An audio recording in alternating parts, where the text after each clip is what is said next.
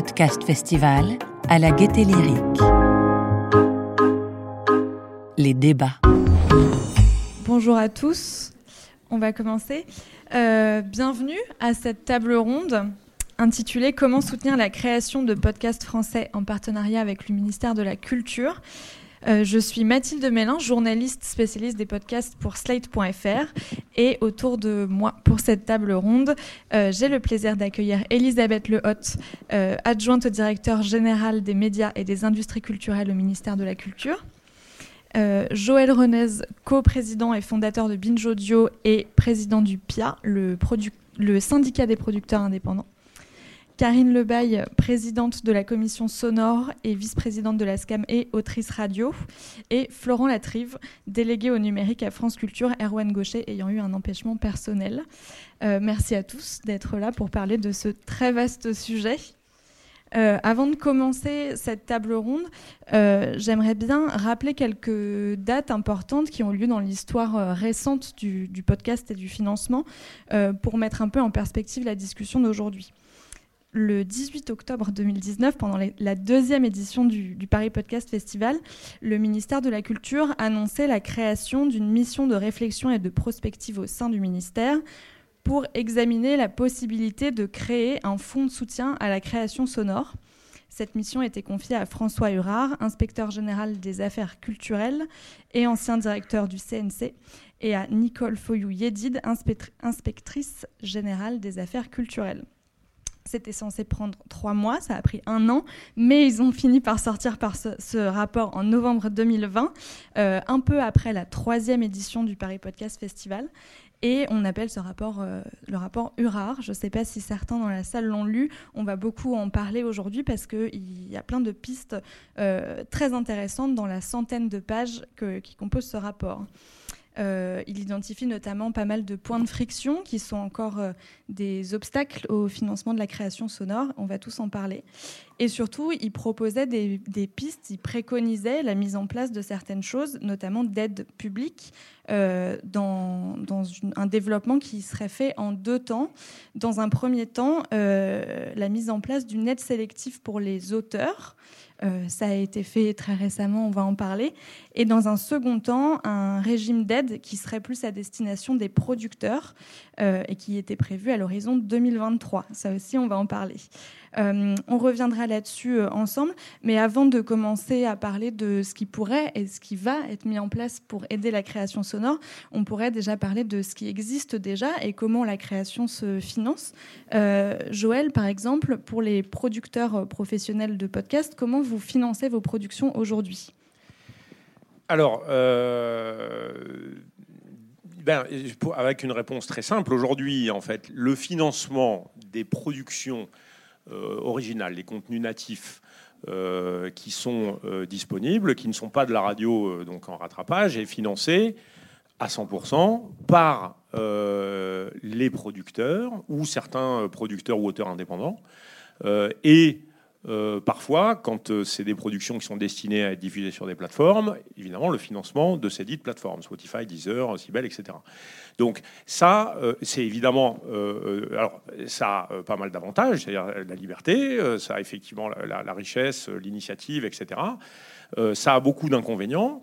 C'est qu'effectivement, aujourd'hui, euh, bah, aujourd'hui le podcast est le seul secteur des industries culturelles. On l'a martelé, et effectivement, et je pense que le gouvernement euh, et le ministère de la Culture l'a entendu, hein, puisqu'ils sont à l'initiative du rapport URAR et qui était assez clair sur le sujet. C'est le seul secteur des industries culturelles qui ne bénéficie pas d'un système euh, d'accompagnement, d'aide à la production euh, pour les auteurs, les producteurs. Je fais un petit euh, aparté là-dessus, c'est-à-dire que la question d'aider la production, c'est pas une question économique. C'est une question culturelle et stratégique. C'est celle de l'exception culturelle, c'est celle en fait de la diversité de l'offre, c'est celle, c'est une spécificité et la fierté de ce pays d'avoir des instruments comme le CNC par exemple ou le Centre national de la musique qui permettent d'avoir une industrie, une production de contenu et surtout, je dirais, des contenus qui peuvent être faits indépendamment en fait des lois du marché. C'est-à-dire qu'on est, nous, on produit des contenus de divertissement pour, pour des plateformes, c'est pas un problème, mais en fait, il faut aussi de la place pour des contenus qui sont à l'initiative des auteurs. C'est le cas dans le documentaire en France, parce qu'on a un, écosystème avec le, le, CNC, on a les diffuseurs, on a des chaînes comme Arte, etc. Tout ça, en fait, la question d'aider la production, c'est pas euh, pour que les producteurs ou les auteurs s'en mettent plein les poches. C'est parce que c'est une question vraiment symbolique, c'est une question culturelle. Donc nous, on, a plaidé là-dessus, euh, sans relâche, hein, en disant voilà, il faut qu'on puisse aider les auteurs. Le pire le syndicat Alors, quand je dis nous, oui, c'est les producteurs indépendants qui sont regroupés au sein, euh, pour la plupart, au sein du, syndicat des producteurs indépendants, et indépendamment, en fait, les gens qui sont sur ce secteur-là. Euh, il y a la question donc de permettre l'initiative, de permettre à ces contenus euh, d'exister, et puis aussi d'exister face, ne pas dépendre uniquement des commandes des plateformes. Parce qu'en fait, le problème. Alors, les plateformes, on peut en parler une seconde. On, va en parler après de votre rapport avec les plateformes. Juste pour, éviter quand même qu'il y ait une euh, malentendu, c'est-à-dire qu'on travaille très bien avec ces plateformes. On est ravi que Spotify, Deezer, Sibel fassent des commandes euh, de, contenu. Euh, et avec les équipes françaises, on travaille très bien. Mais la réalité, c'est que les décisions stratégiques qui, qui, sont passées ne sont pas faites localement. Elles, elles viennent d'ailleurs et elles imposent un rapport de force avec les ayants droit, euh, les producteurs et les auteurs, qui est défavorable. Et c'est aussi tout l'enjeu de ces aides. Mais donc là, très concrètement, vous dites les producteurs euh, payent pour euh, produire oui. ils les, prennent le risque. les podcasts. Ils payent avec quel argent? Ah oui, bah, ça dépend de leur modèle économique, je dirais. Donc d'abord, si je prends le cas de Binge Audio, qui est, va dire, pas représentatif, mais qui est un cas qu'on voit fréquemment, nous, à, la moitié de nos revenus proviennent de la production pour des tiers, ça inclut les plateformes et les marques. Euh, et 25% euh, de, donc, euh, de la publicité, le pré-roll qu'on a ou le mid-roll, et puis 25% des produits dérivés et du payant, c'est-à-dire les podcasts payants, les livres, on est éditeur également, et les spectacles et la billetterie. Grosso modo, voilà notre modèle. et effectivement, depuis 5 ans, c'est le modèle qu'on. Il y, y, a des sociétés qui sont basées uniquement euh, des, producteurs qui travaillent uniquement en session de droit, donc qui ont une activité de pur producteur. Il y en a qui sont éditeurs, c'est notre cas, euh, et qui ont des modèles combinés. Il y en a qui sont 100% payants. Et voilà, il y a un peu de tout, c'est divers. Mais effectivement, aujourd'hui, l'initiative et le, fait que ces podcasts existent, ça repose sur les prises de risques qui sont lourdes. Hein. Euh, quand vous, êtes une petite boîte et que vous devez mettre, vous devez gérer un budget de 150 000 euros pour une série de fiction, euh, sans aide, euh, voilà, bah, vous, vous êtes quand même dans une situation qui n'est pas facile. C'est bien que ça existe, mais effectivement, c'est à l'amorçage. Maintenant, on attend que ça aille plus loin. Florent, vous, vous travaillez à Radio France pour le service public, donc vous avez euh, un budget. Est-ce qu'il y a des lignes de budget qui sont dédiées au podcast natif ou est-ce que c'est un système un peu différent et c'est selon les chaînes? Comment ça marche? Alors c'est selon les chaînes. Il y a dans la plupart des chaînes des lignes de budget qui sont, euh, qui sont dédiées au podcast original. Euh, c'est le cas à France Culture. Après, moi j'ai toujours du mal à faire la distinction parfaite parce que les écritures de podcast, notamment à France Culture, elles dépassent largement ce qu'on va appeler podcast original. D'ailleurs les podcasts originaux, souvent, on les diffuse aussi à l'antenne après. On a une antenne, on ne va pas s'en priver. Euh, donc euh, souvent les, écritures de podcast, on les retrouve un peu partout. On a des lignes dédiées tout de même parce qu'on a besoin, euh, en plus des cases antennes qui produisent du documentaire, de la fiction, je pense à LSD, je pense au feuilleton, etc., qui, produisent beaucoup. on a besoin aussi, au coup par coup, de pouvoir faire des projets qui n'ont pas de débouché immédiat à l'antenne, peut-être un été, peut-être plus tard, mais où on veut garder cette liberté de, création. Pour que les, les gens comprennent bien aussi comment on travaille, évidemment, on n'est pas dans la situation des studios, mais on a affaire aux auteurs en permanence. C'est-à-dire que quand on dit que Radio France produit des podcasts, euh, Radio France n'a pas les auteurs en interne. C'est-à-dire qu'on travaille, évidemment, on reçoit énormément de projets, on les sélectionne, on a des cases documentaires, je citais LSD, il y a aussi Les Pieds sur Terre. Les Pieds sur Terre, c'est quasiment 170 euh, euh, émissions par an originales. Donc, donc évidemment, ça fait beaucoup de gens qui travaillent pour ça. En fiction, évidemment, beaucoup aussi. on a étendu les dispositifs parce que le bouillonnement du podcast et l'écosystème auquel on appartient de plein pied bouillonnait. On a étendu un peu les dispositifs aussi pour faire des appels d'offres, notamment. Ça a été le cas en, fiction, où il y avait euh, historiquement des, écritures très fortes à, France, euh, à, France, à, France, à Radio France pardon, et à France Culture en particulier mais pour aller chercher des nouveaux auteurs et, signaler que nous étions des interlocuteurs naturels pour monter des productions ambitieuses, on s'est associé notamment avec la SACD, on a fait des appels à projets plusieurs fois. Il y en a un qui, qui, qui s'est clos il y a quelques temps avec cinq productions en cours. Et ce sont à chaque fois des productions, pour le coup, dans lesquelles on met des moyens assez importants euh, et qui sont financés bah, par la redevance. Parce que pour le coup, c'est notre, notre modèle. Et justement, sur l'appel à projet euh, SACD France Culture, ça fait 4 ans qu'il existe, si je dis pas de bêtises. Combien de fictions sont sorties, ont été produites grâce à, cet appel à projet? on, en aura 10 à la fin qui seront, euh, qui seront produites. Euh, c'est des modèles qu'on va étendre et, prolonger de toute façon. des appels à projet, on en a fait d'autres aussi. On en a fait côté SCAM avec le prix Albert Londres, par exemple, sur des, une écriture documentaire et on est en train de travailler à, rééditer la chose. À chaque fois, l'énorme intérêt, c'est que ça nous permet de nous adresser aussi à des communautés spécifiques. Là, je regardais, le, pour rafraîchir la mémoire, le, dernier appel à projet sur les fictions. Il y a eu cinq lauréats, on a reçu 160 projets. Une grande partie étaient des projets de très grande qualité. Donc c'est aussi un moyen euh, de révéler euh, des, talents d'aujourd'hui qui peuvent s'exprimer dans un, univers qui, euh, qui, qui jusque-là pouvait paraître embryonnaire, mais qui est en plein développement, l'univers sonore et des écritures sonores. Des appels à projets autour du podcast, euh, il y en a plein, souvent euh, qui, aident les auteurs et les autrices. Karine, est-ce que vous pouvez nous parler un peu de Brouillon d'un rêve, qui est une bourse d'aide aux auteurs de documentaires euh, de la SCAM, qui existe depuis quelques années déjà? Elle existe depuis 30 ans. Je viens de l'apprendre par les équipes de la SCAM.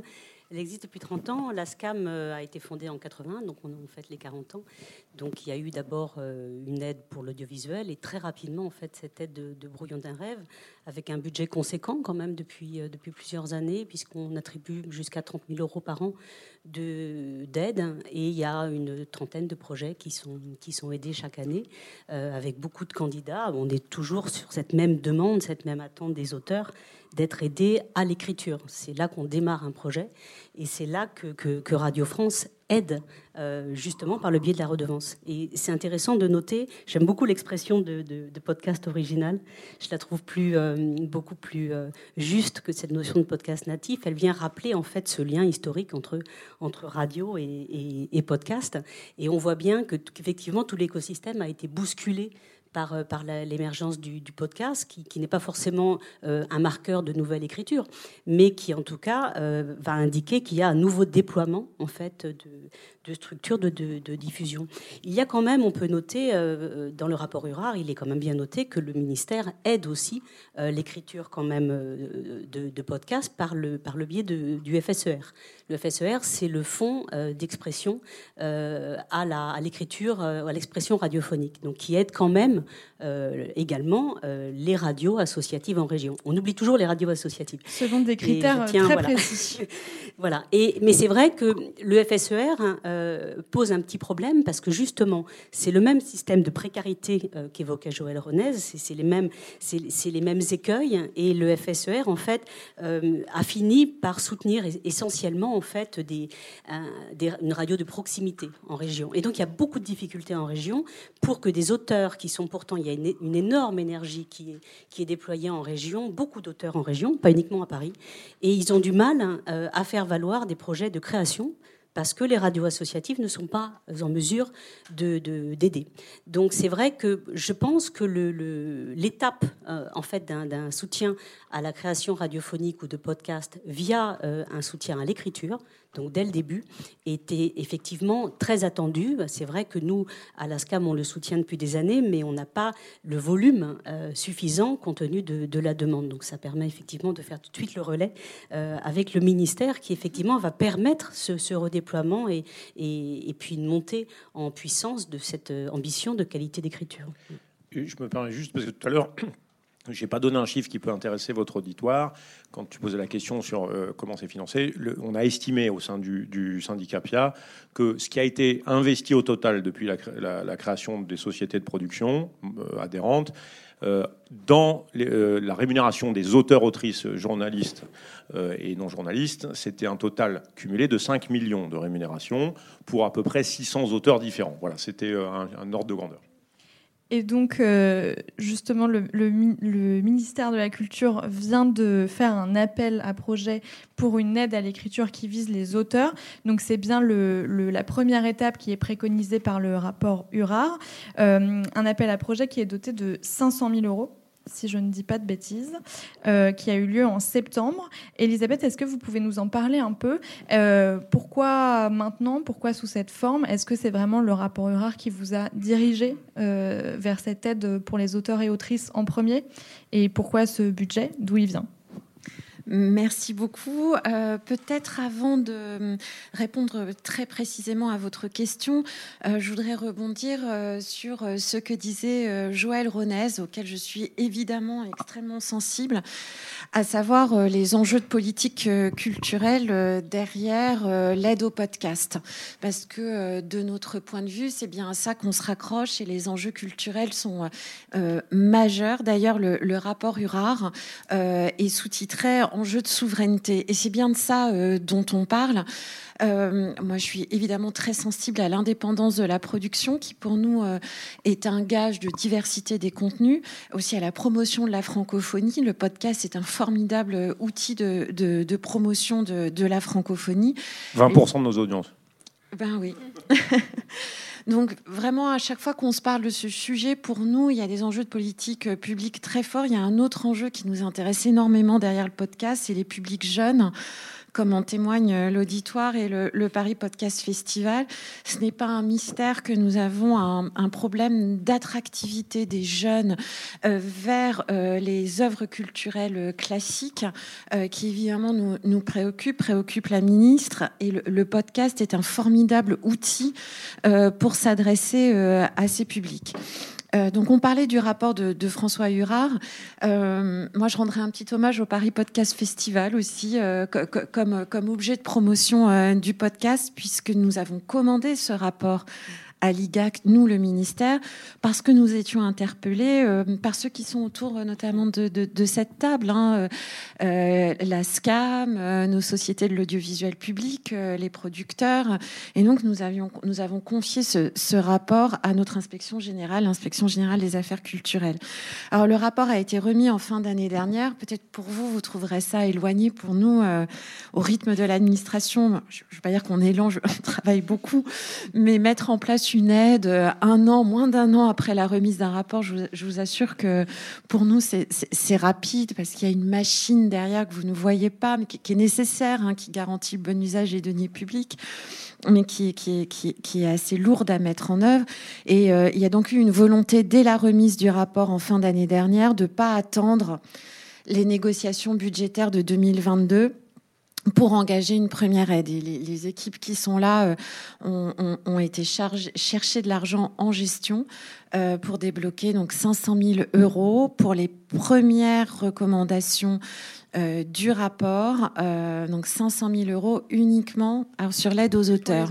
Juste pour mettre en perspective, les aides publiques qui existaient avant ça étaient de l'ordre de 200 000 euros par an pour les, pour les radios associatives dont vous parlez. Oui, fait. Donc il y a une montée en puissance incroyable. Oui, qui ne pas le FSER, ne pas la création. Oui, d'autant que le FSER, ce n'est pas tout à fait la création et que par ailleurs, notre aide au FSER, elle augmente d'1,2 million d'euros en, loi de finances pour 2022.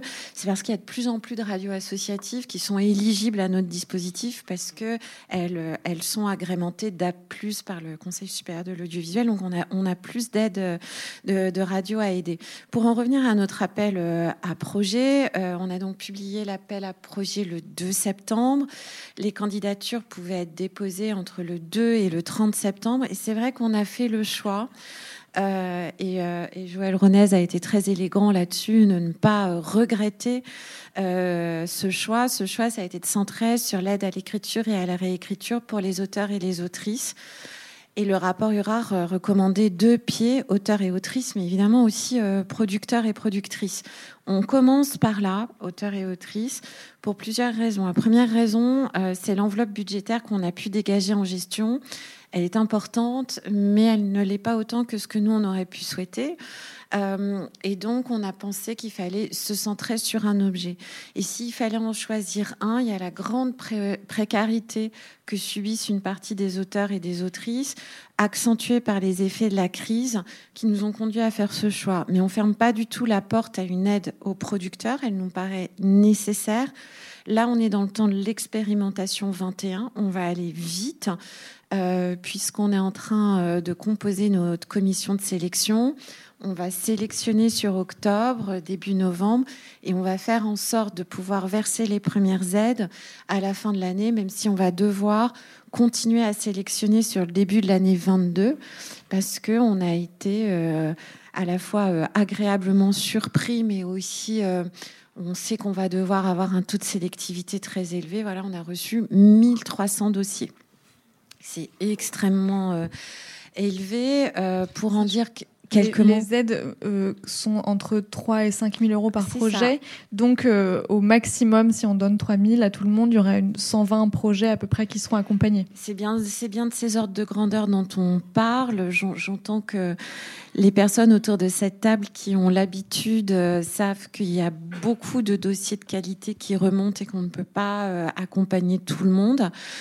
Nous, on a cherché à aider donc les, créations qui nécessitaient beaucoup euh, d'écriture et de réécriture, donc avec un travail documentaire, de recherche créative euh, très élevé. D'ailleurs, c'est le genre documentaire qui remonte le plus dans les dossiers euh, que nous avons reçus. Plus de femmes que d'hommes dans les auteurs euh, qui nous ont envoyé un dossier et on a des critères de sélection. Enfin, c'est pas une expérimentation pour rien. On a des critères de sélection euh, qui, par exemple, excluent euh, l'interview brute. pour autant, on sait que la conversation est un genre créatif majeur du podcast. Donc, on, on va voir dans l'étude et l'instruction de ce qui nous remonte comment affiner nos critères pour être au plus juste et au plus près des besoins. Et on aura l'occasion de vous en reparler. Et est-ce que cet appel à projet a vocation à être pérennisé? Excellente question. Euh, oui. Oui. Oui. Oui, le principe d'une expérimentation, c'est que si on avait été complètement à côté de la plaque, avec soit très peu de dossiers, soit des dossiers qui ne répondent pas du tout à l'appel à projet, ce qu'on est en train de vérifier, on l'aurait abandonné. Bon, euh, je suis tenue à une certaine forme de prudence, mais vu le nombre de dossiers et la qualité de ce qu'on est en train de regarder, je pense qu'on va euh, effectivement pérenniser. Mais ça, c'est au cabinet de la ministre et à la ministre de le décider. Oui, je voulais euh, faire une insiste justement sur, euh, sur la qualité des dossiers. À, Brouillon d'un rêve, d'abord, on a vu nous aussi euh, apparaître l'explosion en fait des, des, demandes. la qualité, en fait, elle est attestée ne serait-ce que par les prix qui sont attribués quand, quand, quand ces projets d'écriture hein, arrivent en production. ce qui est assez extraordinaire, c'est de voir qu'effectivement, par la qualité des écritures qui sont proposées au moment même de, de, de cette aide, de ce premier soutien, en fait, généralement, effectivement, ce sont des nouveaux auteurs et des nouvelles autrices qui, émergent. Donc euh, c'est très important et c'est vrai que l'expertise de la, SCAM nous a donné assez, assez, assez tôt, en fait, euh, nous, a, nous conduit à être assez moteur dans la, création de, de ce fonds, surtout parce qu'on a, on a sollicité euh, très très tôt le ministère euh, pour qu'il y ait cette mission euh, qui a été euh, donc portée par, par François Hurard. François Hurard qui avait été l'inspecteur au ministère, qui, avait, qui est aussi à l'origine en quelque sorte de, de, la cinémathèque du, du, documentaire. Donc on voit bien qu'il y a là aussi des relais de sociétés d'auteurs qui veulent soutenir cette création, qui n'ont évidemment pas les moyens, et ce n'est pas uniquement leur mission, c'est l'action culturelle des sociétés d'auteurs, et ça c'est pas la redevance mais c'est la copie privée en fait qui, finance, euh, qui finance la création.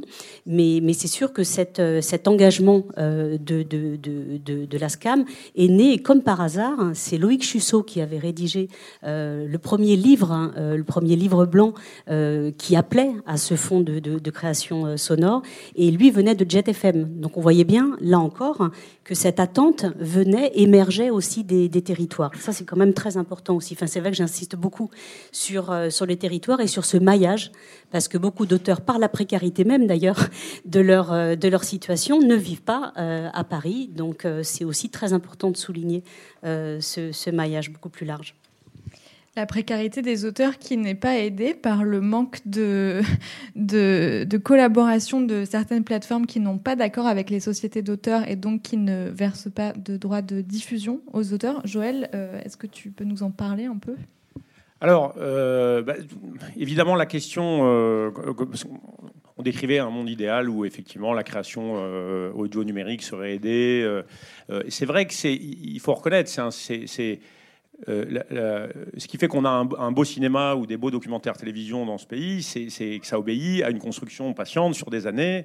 Euh, vous l'avez dit, et c'est important de le rappeler, euh, le fait que comme ça sollicite de l'argent public qui est redistribué ou collecté pour le, euh, sur, sur le, bon, bah, ça doit faire l'objet de transparence, que ce soit dans la composition des commissions, les taux de perception, tout ça. Donc c'est normal que ça prenne du temps. Donc là, évidemment, c'est aussi pour ça que nous, en tant que producteur, on était totalement favorable à l'aide pour les auteurs, évidemment en regardant d'un air envieux et donc ce, premier enveloppe en se disant bon bah la prochaine sera pour nous et puis voilà. Sachant que c'est pas les auteurs qui ont reçu une aide peuvent ensuite euh, euh, venir travailler avec But. Mais, effectivement, euh, on sait que ça prend du temps. Il y a une première étape. De toute façon, nous, si vous voulez, ce qui est important de rappeler, c'est que les producteurs et les auteurs, que ce soit donc les collectifs d'auteurs, les auteurs individuels, les sociétés de gestion collective, on est des ayants droit, on a les mêmes intérêts. Donc en fait, c'est d'ailleurs pour ça qu'on travaille très bien avec la SCAM sur ces sujets, on est totalement alignés. On, communique souvent, on, on se parle, on se consulte. Alors maintenant, arrivons à la question des plateformes. Évidemment, dans cet écosystème, on a besoin de diffusion. Bon, et tant mieux. Il y a la radio, par exemple, hein, qui diffuse des œuvres. Alors, on pourra en reparler de la, radio, parce que, euh, effectivement, pour moi, il y avait un côté bel endormi et qui commence maintenant à se réveiller, à se mettre aussi dans le bain avec nous, et tant mieux. Et effectivement, c'est aussi dû à l'action de gens comme, comme euh, euh, Florent. Hein, trop, trop, sympa. Voilà. Mais, je te rappelle que tu étais Radio France juste avant. Tout à fait, tout à fait. Mais je, suis parti en 2014 quand même. Depuis, il y a des choses qui sont passées. donc, en fait, on est ravis parce qu'en plus, on a, pareil, on a les mêmes intérêts avec la radio, puisque les gens qui sont là, quand ils sont sur Spotify, par exemple, prenons le cas, ils écoutent indifféremment à voix nue ou ils écoutent euh, les couilles sur la table. Quelque part, dans, dans 5 ans, 10 ans, ils ne sauront pas qui est une radio herzienne, qui est un producteur indépendant. Tout ça, c'est la même chose. Derrière, c'est des auteurs, c'est la production. Je reviens juste sur la question donc, dans cet écosystème, on a besoin donc de diffusion. Et cette diffusion, elle est faite par, évidemment, euh, euh, en direct. On peut aller sur nos sites, on peut, il y a des gens qui ont des applications, mais elle est faite aussi par des plateformes. Et euh, à la fois, on est ravi que ça soit le cas parce qu'ils nous aident à toucher un nouveau public. Ils investissent dans la technologie. Aujourd'hui, ça marche super bien. Spotify ou Deezer pour écouter des podcasts ou Sibel, etc. C'est-à-dire que, et pour nous, c'est important. On a besoin d'eux. Par contre, euh, ça se fait aujourd'hui dans un rapport de force qui est défavorable. Parce que euh, quand on travaille avec les équipes France, par exemple, de certaines plateformes, on est très bien accueilli. Moi, je, veux rendre euh, hommage au travail que fait, par exemple, Claire Azan à Spotify, qui, travaille avec beaucoup de sociétés de production, qui a le vrai souci, effectivement, aussi de l'équilibre, de consulter, qui, est toujours disponible pour répondre sur les projets. C'est important. La difficulté qu'on a ensuite, c'est que les conditions contractuelles qui nous sont appliquées ne dépendent pas, pas d'elles. Derrière, on, va passer à une discussion d'un contrat avec l'interlocuteur au-dessus, qui est à Londres, qui nous envoie un contrat en anglais qui ne reconnaît pas la rémunération proportionnelle, qui effectivement récupère la propriété du fichier pendant une durée amphithéotique. Est-ce que tu peux expliquer comment ça marche en France, la rémunération des auteurs Oui, oui, rapidement. peut-être que Karine le fera mieux que moi, mais je vais dire, c'est que forcément. le principe aujourd'hui euh, euh, qui, qui, garantit justement la création, euh, c'est que euh, il y a une rémunération proportionnelle de l'ayant droit par rapport, on va dire, à la consommation, euh, à, la diffusion. Donc elle peut se faire de différentes manières, euh, mais effectivement, à un moment donné, si, par exemple en musique, en musique, quand sur Spotify vous cliquez et vous écoutez Aya Nakamura, si vous, vous cliquez 100 000, s'il y a 100 000 clics, il y a 100 000 fois plus de perception que s'il n'y en a qu'un. Bon, c'est-à-dire que c'est proportionnel. Alors qu'en fait, aujourd'hui, sur les plateformes, quand vous écoutez du podcast, il y a deux types de cas de figure. Il y a le cas où ils récupèrent du RSS entre guillemets gratuitement, c'est référence du, RSS. Comme Apple Podcast par exemple. Apple Podcast fait ça, toutes les plateformes le font. Aujourd'hui, elle, se s'abrite sous un discours qui est de dire on récupère un lien hypertexte. C'est un peu technique, mais en fait, si on ne comprend pas ça, euh, en fait, on ne peut pas comprendre. Donc, euh, c'est-à-dire qu'il dit je référence un lien hypertexte, donc je n'ai pas à payer. C'est-à-dire Apple Podcast qui fait 40% du marché, Aujourd'hui, euh, ils disent bah non, je paye pas la création, puisqu'en fait, je fais que référencer un lien et puis ça va, euh, le fichier, l'auditeur, il va chez vous. Bon, ça, ça se discute. Parce qu'en fait, ils organisent un catalogue. Ils c'est finalement, c'est comme un espèce de SMAD. C'est-à-dire, en fait, ils reviennent, ils font des algorithmes, ils mettent en avant des programmes. Et puis aussi, euh, et ils fidélisent le, consommateur, ils fidélisent le possesseur de téléphone, euh, ils vendent du cloud. Euh, c'est la même chose pour Spotify. Ils gardent les gens un peu plus longtemps. ils, leur, ils, leur, proposent des contenus exclusifs. Donc, en fait, à un moment donné, le référencement gratuit, il n'y a pas de gratuité, sinon il n'y a pas de création. Et s'il n'y a pas de création, il n'y a pas de business, y compris pour plateformes. Donc ce qu'on demande, nous, c'est qu'effectivement, d'une part, il y a une valorisation de cette partie. C'est mentionné dans le rapport URAR. Hein. On parle de la zone grise du flux RSS et c'est important. Et deuxièmement, quand il y a utilisation de nos contenus, quand il y a acquisition de droits dans un cadre formel, contractuel, classique, c'est-à-dire je veux ton programme, je le mets chez moi pour qu'il n'y ait que les gens qui sont sur ma plateforme qui l'écoutent. Ça, nous, on est favorable à ça et on le fait régulièrement. Moi, je travaille avec toutes les plateformes. C'est le cas de mes confrères et consoeurs au PIA. Eh bien, on souhaite que ce contrat se fasse sur des, bases qui ne soient pas, d'une part, que forfaitaires, euh, et ensuite qui reconnaissent, pour le compte de nos auteurs, à qui nous, on a pris des engagements. Parce qu'en fait, quand un, auteur, si vous prenez euh, Victoire Toyon, Rocaille Diallo, c'est des auteurs qui travaillent mm. avec nous. On prend l'engagement que quand ils, vont, ils travaillent pour nous et qu'on va diffuser le, fichier quelque part, ils en fait, les droits de diffusion des, plateformes où ça a été diffusé. Et les droits de diffusion, c'est trois cas c'est communication au public, c'est euh, euh, permettre le téléchargement et le stockage.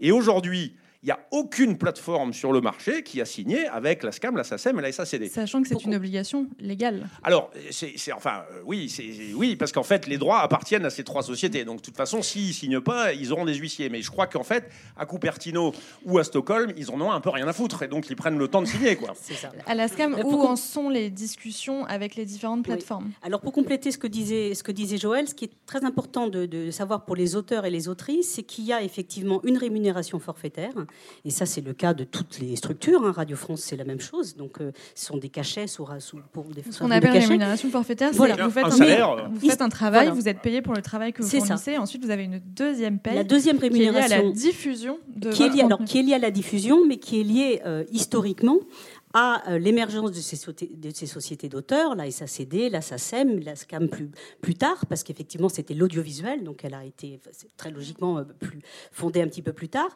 Mais donc ce sont des accords contractuels entre les structures de diffusion et euh, les sociétés d'auteurs. Ce qui veut dire très concrètement que, Radio France, par exemple, historiquement, verse en fait une, donc c'est comme une assiette en fait, verse une certaine somme tous les ans euh, et en fonction aussi. Et voilà, justement, j'y reviendrai. Euh, et historiquement, verse une grosse somme. Voilà, et c'est la même chose. Voilà, et justement, c'est ça le problème. C'est que Radio France versant une somme conséquente, on peut, nous, en tant que société d'auteurs, c'est la même chose pour la SACEM, rémunérer euh, de façon conséquente et confortable certains, certains les auteurs et les autrices. C'est la même chose pour la télévision.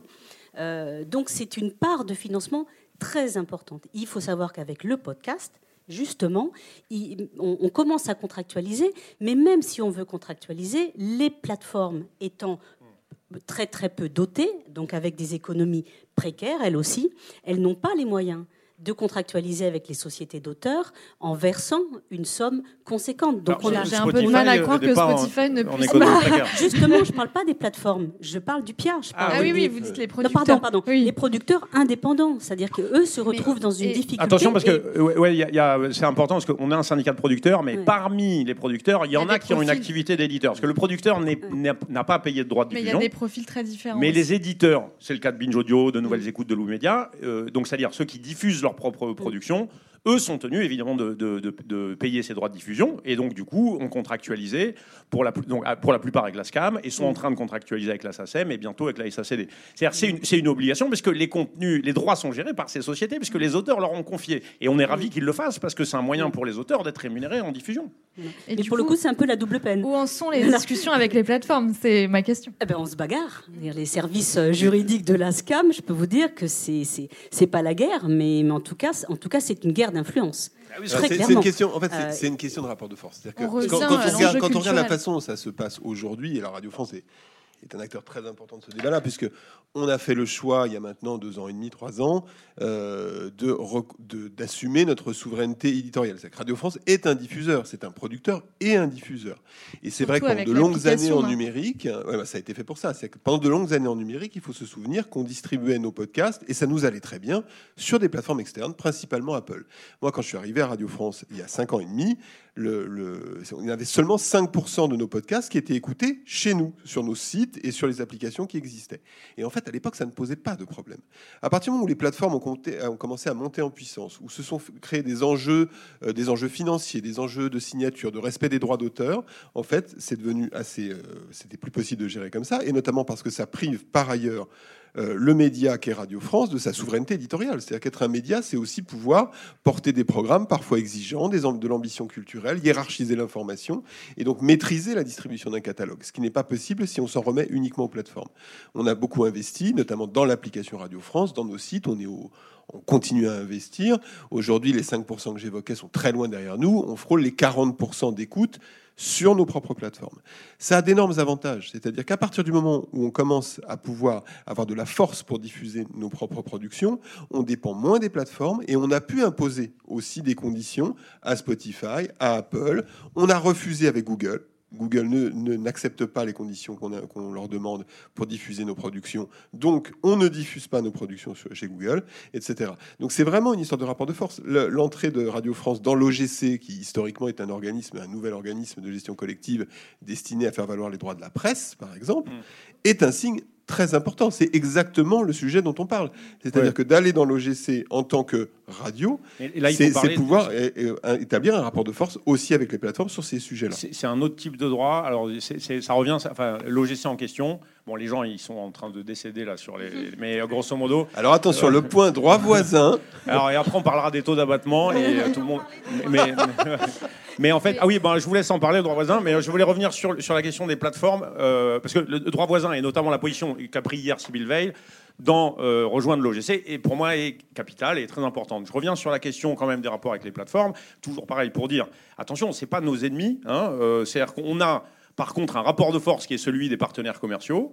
On souhaite, parce qu'il n'y a pas de raison quand même qu'il y ait Binge Audio, une petite boîte de 18 personnes à Belleville, qui est signée avec la SCAM, et que en fait Spotify, euh, Apple euh, euh, ou, Deezer ne signent pas. Parce qu'en fait, tout ça, c'est un manque à gagner pour les, les auteurs. Les autres. Alors après, il y a un manque à gagner sur la partie droit voisin pour les éditeurs, les producteurs, mais à la fois, d'abord, les auteurs. Et nous, en fait, si on n'a pas d'auteurs, encore une fois, je reviens à ce que je disais tout à l'heure, il n'y a pas de business.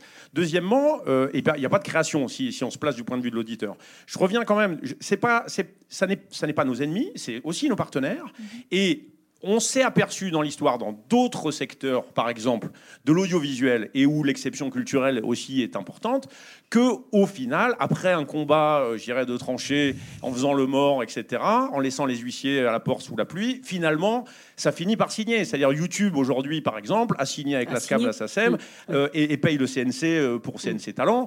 Netflix, après avoir aussi a eu une politique de, de, prise de droit très très très très dure, finalement rejoint aussi un système en fait d'exception culturelle, enfin un, système de financement, de, production déléguée euh, pour une part, etc.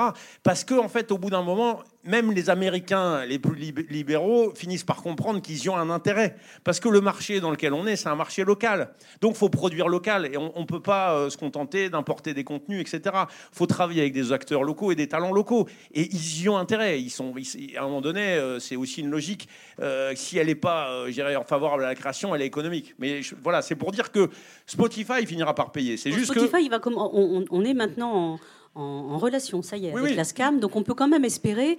Euh, c'est celle qui va tomber. C'est sans doute Spotify qui va tomber en premier. Enfin, c'est ce qu'on espère.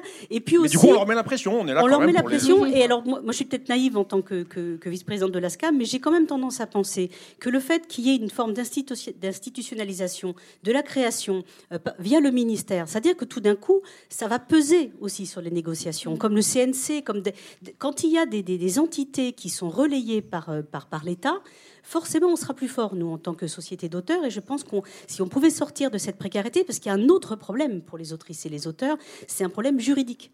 C'est-à-dire que euh, les, contrats qui sont, qui sont établis par les plateformes sont, sont des contrats de voyous pour certains. Oui, oui. Donc, euh, et ça, c'est très important de le noter. C'est vous qui l'avez dit. Mais c'est vrai, Joël. Je ne vais pas le contredire. Parce hein en fait, euh, et, ça, ce point-là, euh, je, sais que, que, que, Vianney euh, Baudeux, qui est, qui, est, qui est juriste à la SCAM et qui est secrétaire de la commission sonore, on en discutait hier, c'est un enjeu. C'est un enjeu, et, voilà, de créer des contrats types, d'accompagner ah bah les auteurs et les autrices, de leur dire ne vous faites pas avoir. Bah nous, on a fait d'ailleurs une journée avec où, où, participait la SCAM et aussi des collectifs d'auteurs comme les Sons Fédérés et SAV Podcast pour parler justement des questions des contrats et aussi faire de la pédagogie parce qu'il y a quand même, on oublie un truc, parce que l'auteur, on, on, en parle aussi comme une victime précarisée, mais des fois, il, méconnaît ses propres droits. Et il pense qu'en fait, euh, donc c'est important aussi de rappeler qu'il faut s'informer. Donc on, a, on, a, on s'est dit, on va se mettre ensemble pour informer. Euh, et, c'est important de le dire. Et c'est, même capital euh, d'avoir, de partager cette information-là, etc. Donc ça, c'est, vrai. Elisabeth, une dernière réaction avant de garder cinq minutes pour les questions du public? Petite intervention sur les droits voisins, peut-être Euh, merci de, me passer euh, la parole et pour la perche. Juste pour dire un mot sur les droits voisins des radios. Euh, pour la reprise de leur contenu, il y avait effectivement un flou juridique. Vous avez parfaitement raison que nous avons réussi à lever euh, dans le projet de loi pour la régulation et la protection des offres culturelles en ligne, euh, projet de loi dit audiovisuel, qui va être euh, promulgué, je l'espère, dans les prochaines semaines. Donc très clairement, là, il y a une réaffirmation du droit voisin dont bénéficient les radios pour l'agrégation par des plateformes de leur contenu. Donc vous avez raison, en fait, et je, vous écoute avec beaucoup d'attention. Il y a encore du flou. Il y a, à mon avis, aussi des, enjeux de pédagogie. D'ailleurs, le rapport URAR appelait à une une harmonisation des pratiques contractuelles, mais ça passe, comme vous le disiez en réalité, par une reconnaissance et une meilleure appropriation par les acteurs de leurs propres droits. En tout cas, compter sur le ministère. Quand on, aura, quand on a des leviers, quand il faut clarifier la loi, on le fait. Euh, et donc, j'écoute avec beaucoup d'attention ce qui se dit euh, aujourd'hui. Et combien, combien, de personnes ont lu le rapport URAR dans la salle là? Levez la main. Il est en ligne. Ah, pas mal. Ah, Alors, bon, tous les autres, vous le lisez pour demain, vous nous envoyez une synthèse. Pour vous, pour vous donner une idée, les 50 premières pages expliquent ce qu'est le podcast et l'écosystème et comment tout ça fonctionne. Et les 50 suivantes expliquent euh, quels sont les points de friction et les pistes qui restent à explorer. Donc, selon ce qui vous intéresse le plus, voilà. Il y a une synthèse de 5 pages qui fait pas mal au début. Oui, qui est au tout Mais, début, c'est euh, pratique. On a oublié parce qu'il y a un terme qu'on n'a pas prononcé, j'en profite tant que le, mi- le ministère est présent, parce qu'on a parlé d'aide à la production, donc c'est- l'étape d'après. On a bien compris que ça ne pouvait pas être glissé avant une petite échéance électorale de rien du tout qui a lieu au printemps prochain. Mais du coup, après, comptez sur nous pour être bien, euh, bien présents. Et non, c'est la question du crédit d'impôt, parce que le crédit d'impôt, c'est plus facile à mettre en œuvre euh, que des commissions sélectives complexes, euh, etc. Ça peut s'exécuter facilement, c'est bien dit dans le rapport URAR, par l'administration en fait, dirais, des finances. Et le crédit d'impôt, c'est ce qui permet aussi à la France d'avoir une production audiovisuelle digne de ce nom. Et euh, donc nous, on ne lâchera pas le morceau là-dessus parce qu'on considère qu'on est éligible. Est-ce qu'il y a des questions dans le public? Pas de questions. on Tout était épuisé. hyper clair. Il y a une dame euh, en haut. Une question sur les taux d'abattement pour. Non, il y, a, il y a plein de sujets que j'aurais aimé qu'on aborde, notamment euh, ce qui concerne les, les podcasteurs indépendants, mais euh, malheureusement 45 minutes, ça fait un peu court. Monsieur a une question, je ne sais pas s'il y a un micro pour les questions du public. J'ai trop parlé, je vous laisse mon micro.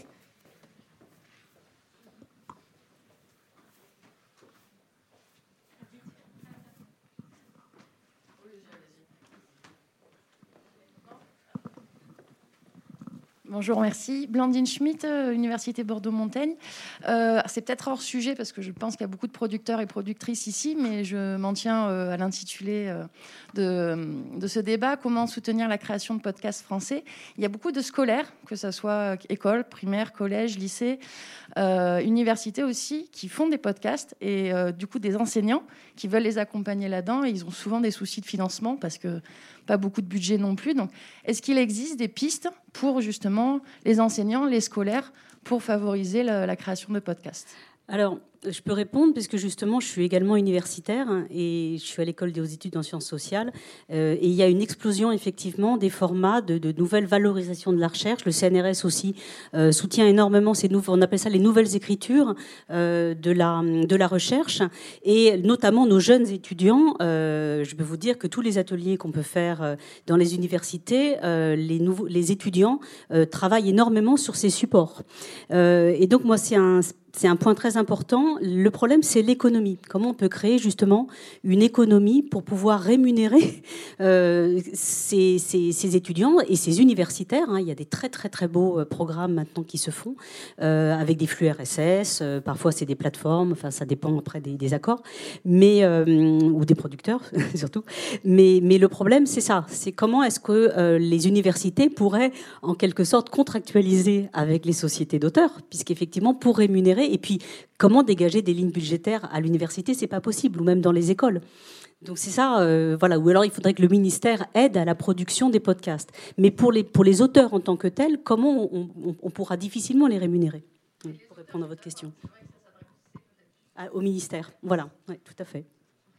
Euh, rapidement.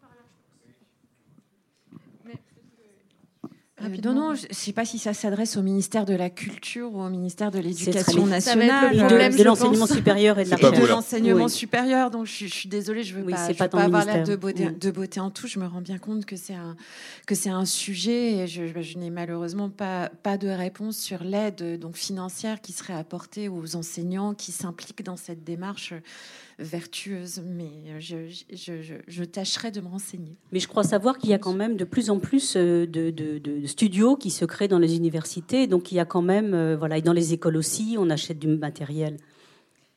À noter que France Culture avait, avait fait, un- enfin, a fait en cours, parce qu'on n'a pas encore donné les résultats, un appel à, à projet euh, sur podcast de profs, justement, qui était en sortie de confinement pour euh, identifier et faire remonter des projets de, de cet ordre-là. Et On est, on est en Est-ce train que- de regarder. Est-ce qu'il sera pérennisé également cet appel à projet? C'est ma question préférée. ça. Bah, en fait, c'est un sujet qui nous intéresse énormément. Bon, c'est pas le sujet et on en reparlera ce soir pour ceux qui sont là. Il y a un débat sur ce sujet ce soir. Mais, euh, mais c'est, quelque chose qui nous intéresse beaucoup sous une forme ou une autre. Oui, je pense que France Culture va, va continuer à travailler sur le secteur du, du podcast Une éducatif. dernière question de monsieur et après on va libérer la salle avant de se faire engueuler. Bonjour, Nicolas Robin, cofondateur de la plateforme euh, audiovisuelle Imago. Euh, je voulais revenir sur le flux RSS, euh, qui à mon avis est le cœur du, projet, enfin du, de la problématique.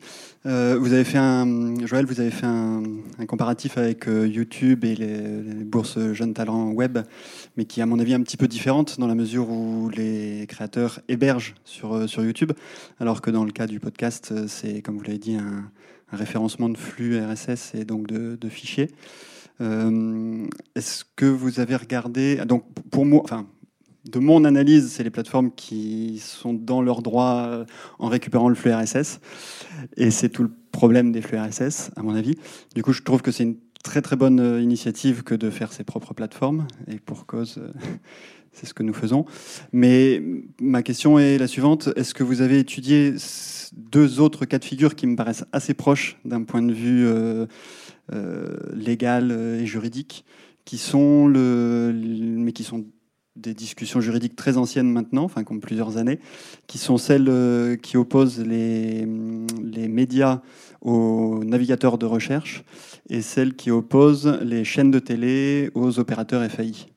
Alors, euh, quand je- Rapidement, en 30 Ouais, secondes. 30 euh, Et après on coupe le micro. Trop tard, Joël. Non, en fait, quand je parlais de YouTube, je parlais de la partie que les plateformes hébergeaient. euh, donc, en fait, euh, parce que là aussi, pour l'instant, elles n'ont pas signé. Donc, en fait, euh, voilà, euh, c'est cette partie-là.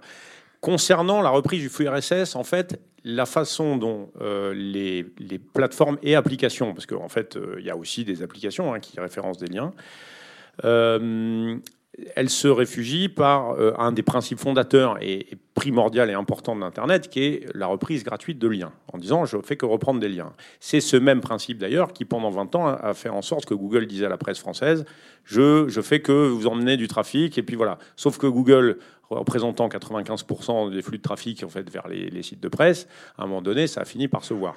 Par chance, ça aussi je le rappelle, on a la chance dans le secteur en fait, de l'audio numérique d'avoir une concurrence entre les plateformes. Parce qu'en fait, euh, Spotify aujourd'hui fait 40% chez Binge Audio, parce que c'est en fonction des...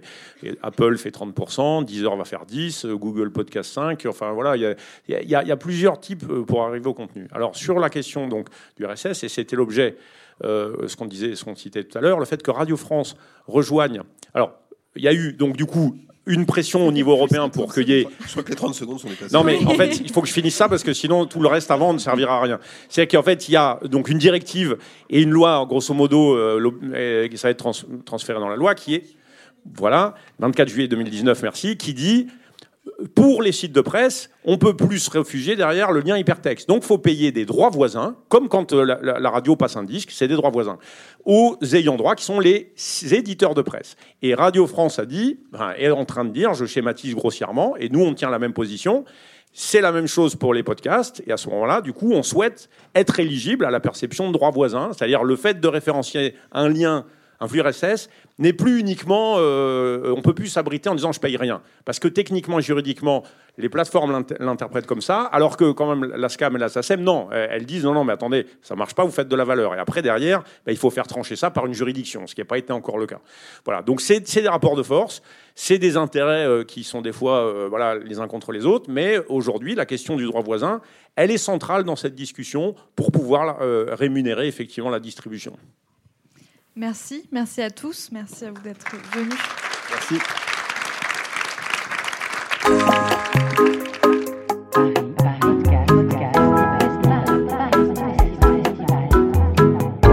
Paris Podcast Festival à la Gaieté Lyrique. Les débats.